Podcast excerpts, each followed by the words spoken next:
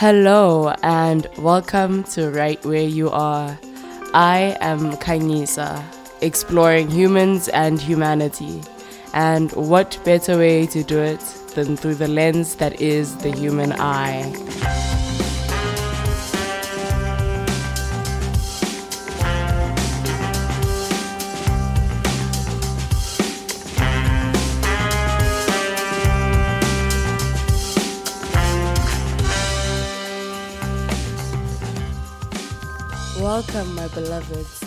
The first episode of this kind on the Right Where You Are podcast. Today we are doing a reading. Yay!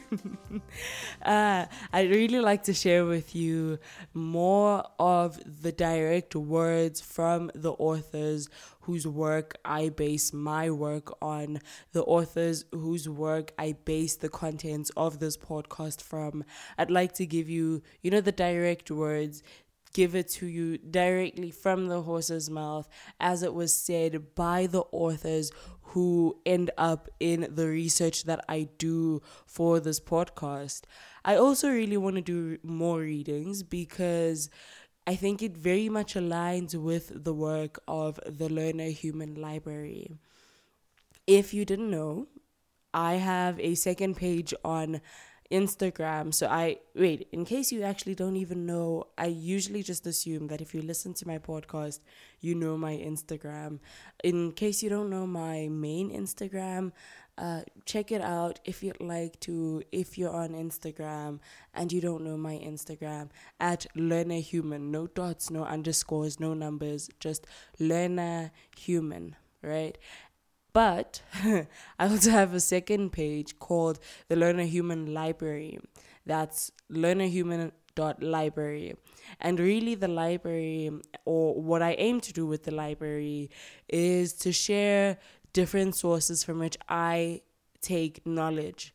You know, so sometimes this might be podcasts, some books, some music, some I don't know, maybe some lectures that I've listened to, perhaps an article that I read, you know. So, the Learner Human Library is really an archive for different sources of information that really I think I find uh, valuable and information that ends up guiding this podcast and my blog. So I just want to give you the source directly, and that's what my second Instagram page, Learner Human Library, is for. And in fact, I actually want to create a segment for the library on my website learnerhuman.com and on there I think it's much easier to share links and to share like documents to share you know actual videos the video as i saw it. It's easier to give you a clickable link because instagram yeah it's not as easy it's not as easy on instagram. And then the second thing that i want to do on my website under the learner human library is to create a space for you to also be able to share information with the community you know? So it's a give and take. So you know you can get there receive whatever source of information you can you know we can plug each other basically. You plug me i plug you. We plug each other someone else plugs us. It's a plug party. Yeah so that's really what i want to do through the learner human library. All of this is still in the works. So i thought let's start this off by doing readings on the podcast. So today i'll be reading from Existential Kink by Carolyn Lovewell. And well, if you're ever looking for the book, if you're ever trying to buy the book, rather look for Existential Kink by Carolyn Elliott. Same person, just different last name. Uh, and this book for me, let me say rather, Existential Kink for me at first was a concept that I was very curious about. It was a concept I was very fascinated by. and I kind of explored it on my own for some time. And because Carolyn Lovewell on her website has an offer for you to be able to read, because it's a three part book. Existential Kink is a three part book. And on Carolyn Lovewell's website, you can get the first part, the first few chapters for free. And for some time, I read the first few chapters, and I think that was really cool. And so it was always a concept, and it was this uh, cognitive thing. It was this idea that I was really fascinated by. But recently, I got the push to actually get the hard copy book it was it was actually very tough to actually get the book for some time being in South Africa because you know ordering things off of Amazon is kind of ridiculous because you know the thing that you're ordering like the the delivery and the shipping cost will be 300% of the price of the thing that you ordered. So it was like okay this isn't worth it.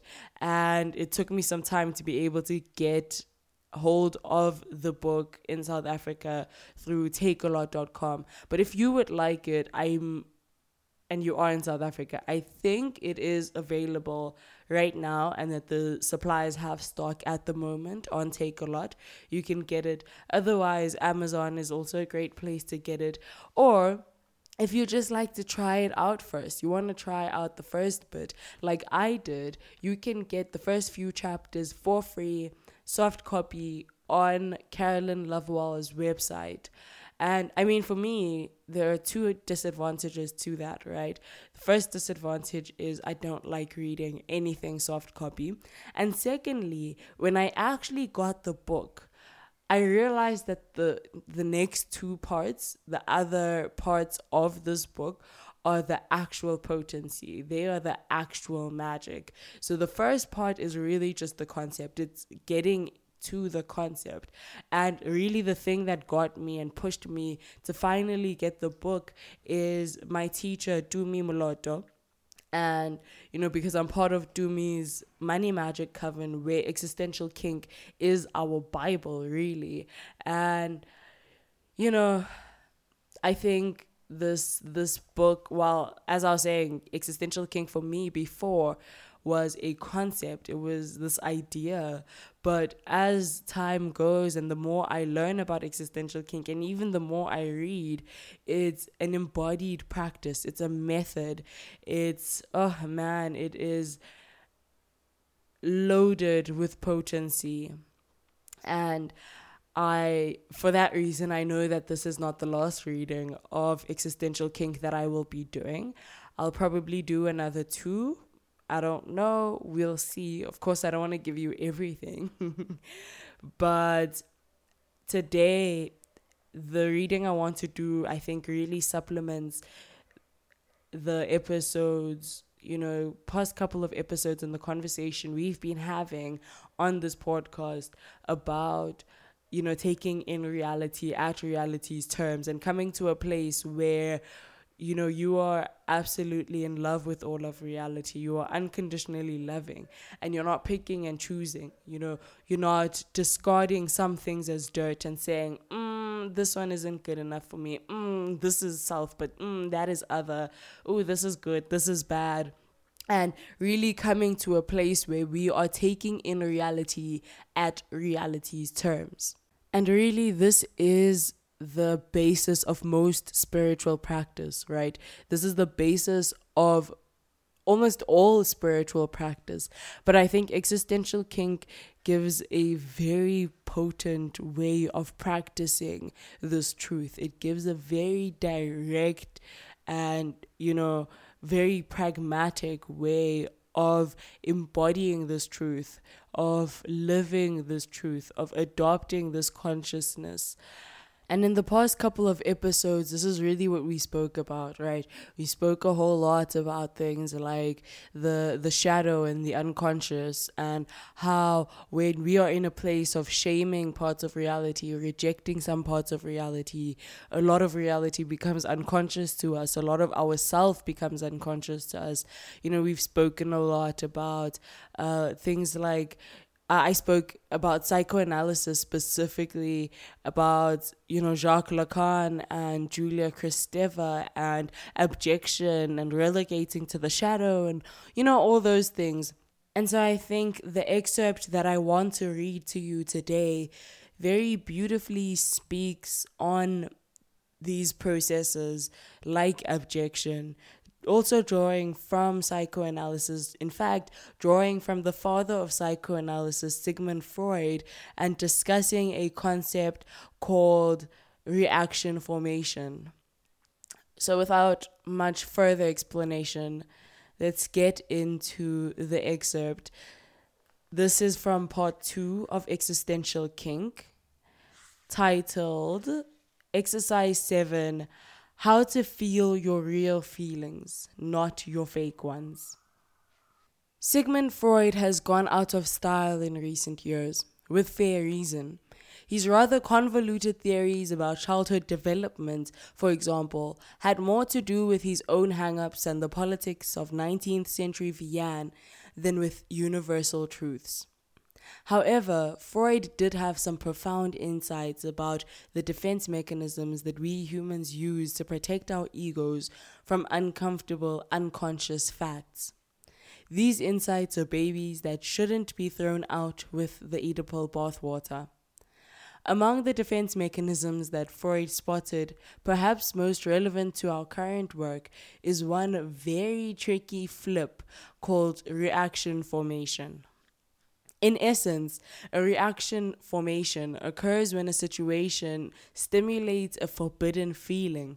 So, before you become consciously aware of that forbidden feeling, your ego stages an over the top performance of an emotion which is opposite to the forbidden feeling as a way of hiding the forbidden feeling both from you and from other people. A classic example of a reaction formation would be a high school jock who feels and acts disgusted whenever he sees a feminine gay guy.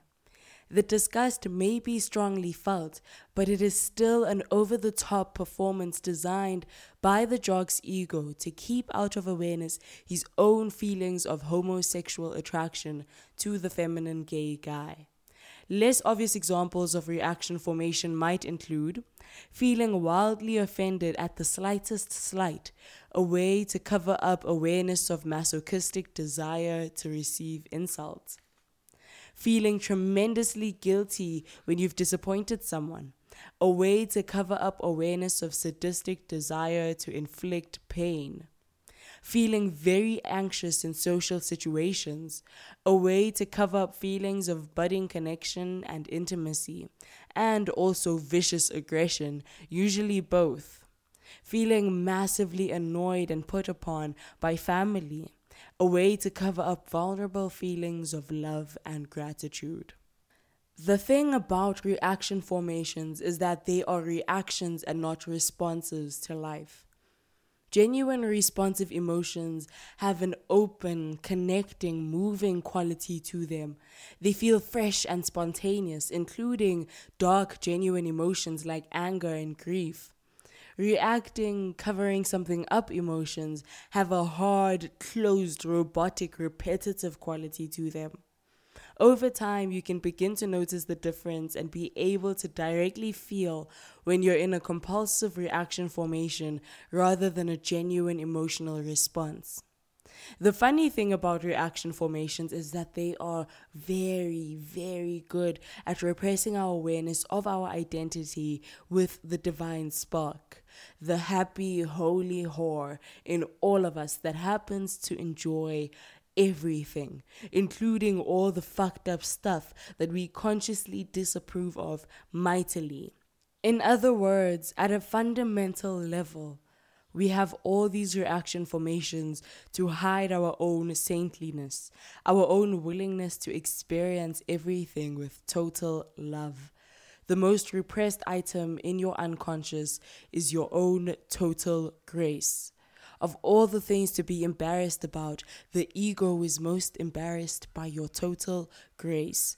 And so it puts on a show with reaction formations to convince you that they're elements of your instinctual animal nature, like sadomasochistic pleasure or homosexual attraction, or incestuous attraction, or the urge to destroy and decimate that you cannot accept. But it is just not true. You can experience anything with total grace, and your total grace can transmute the most gruesome brutality into shining presence. The thing about the ego is that it needs a sense of opposition, of refusal, of rejection in order to maintain itself. It has to say, no, that is awful. I don't like that. No, that is not me to something in order to define itself as separate from the undulating whole of the weird fractal hologram of life. And this is great, of course. It's a wise game to play in many childhood survival situations. It's just not ultimately true and it can become a limiting burden in adulthood because the divinity that we essentially are rejects nothing, refuses nothing, even extreme experiences of pain.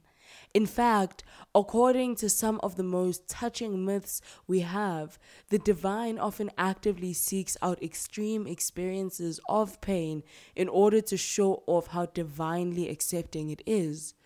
Odin, for example, put out his right eye and hung from a tree for nine days in order to gain knowledge of the mysteries. Yet, just because the divine in you enjoys or feels pleasure or attraction to someone or something doesn't mean you automatically have to pursue it. Think back to our high school jock. Let's say he realizes that his over the top disgust for feminine gay guys that he meets is a reaction formation, one that's covering up some scary feelings of attraction. He could just let those feelings of attraction exist in his body, noticing them, not judging them, not rejecting them. He doesn't have to act on those feelings of attraction if he doesn't think it's the best idea for him, and he doesn't have to convulse with disgust and act like a bully to hide those feelings.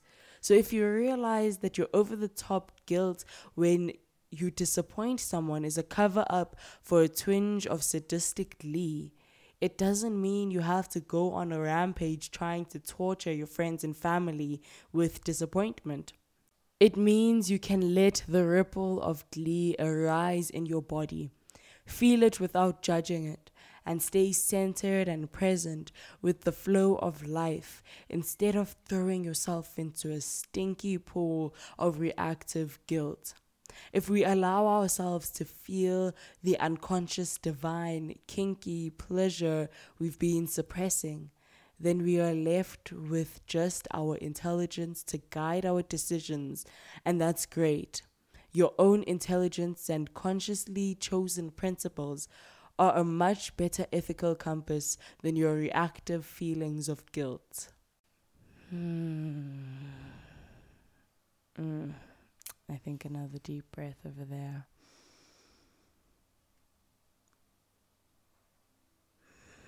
Hmm. Okay, I really, really like this excerpt. Uh, excerpt. That last part actually very much reminds me of a journal entry that I shared in an earlier episode. If I'm correct, I think it was episode five. That was I don't I don't even remember what I titled that episode, but it was something about how you know don't be a vessel, be a straw, something like that.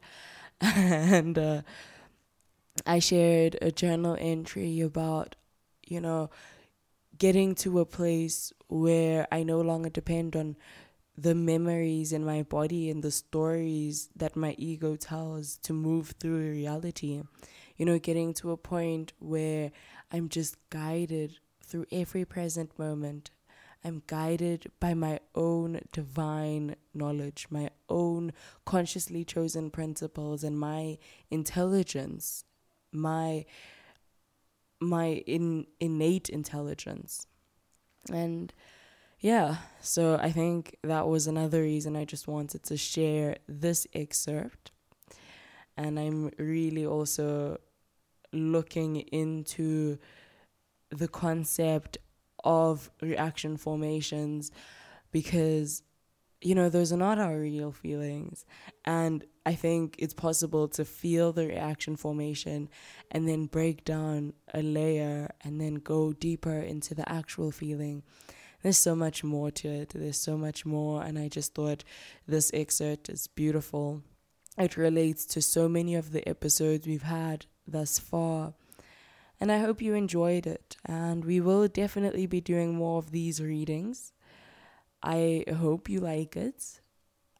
And yeah, stay safe. Have a great day today. And give yourself some love. Give the people around you some love. And sending you lots of love from me directly to you, right where you are. Thank you for tuning in. Mwah.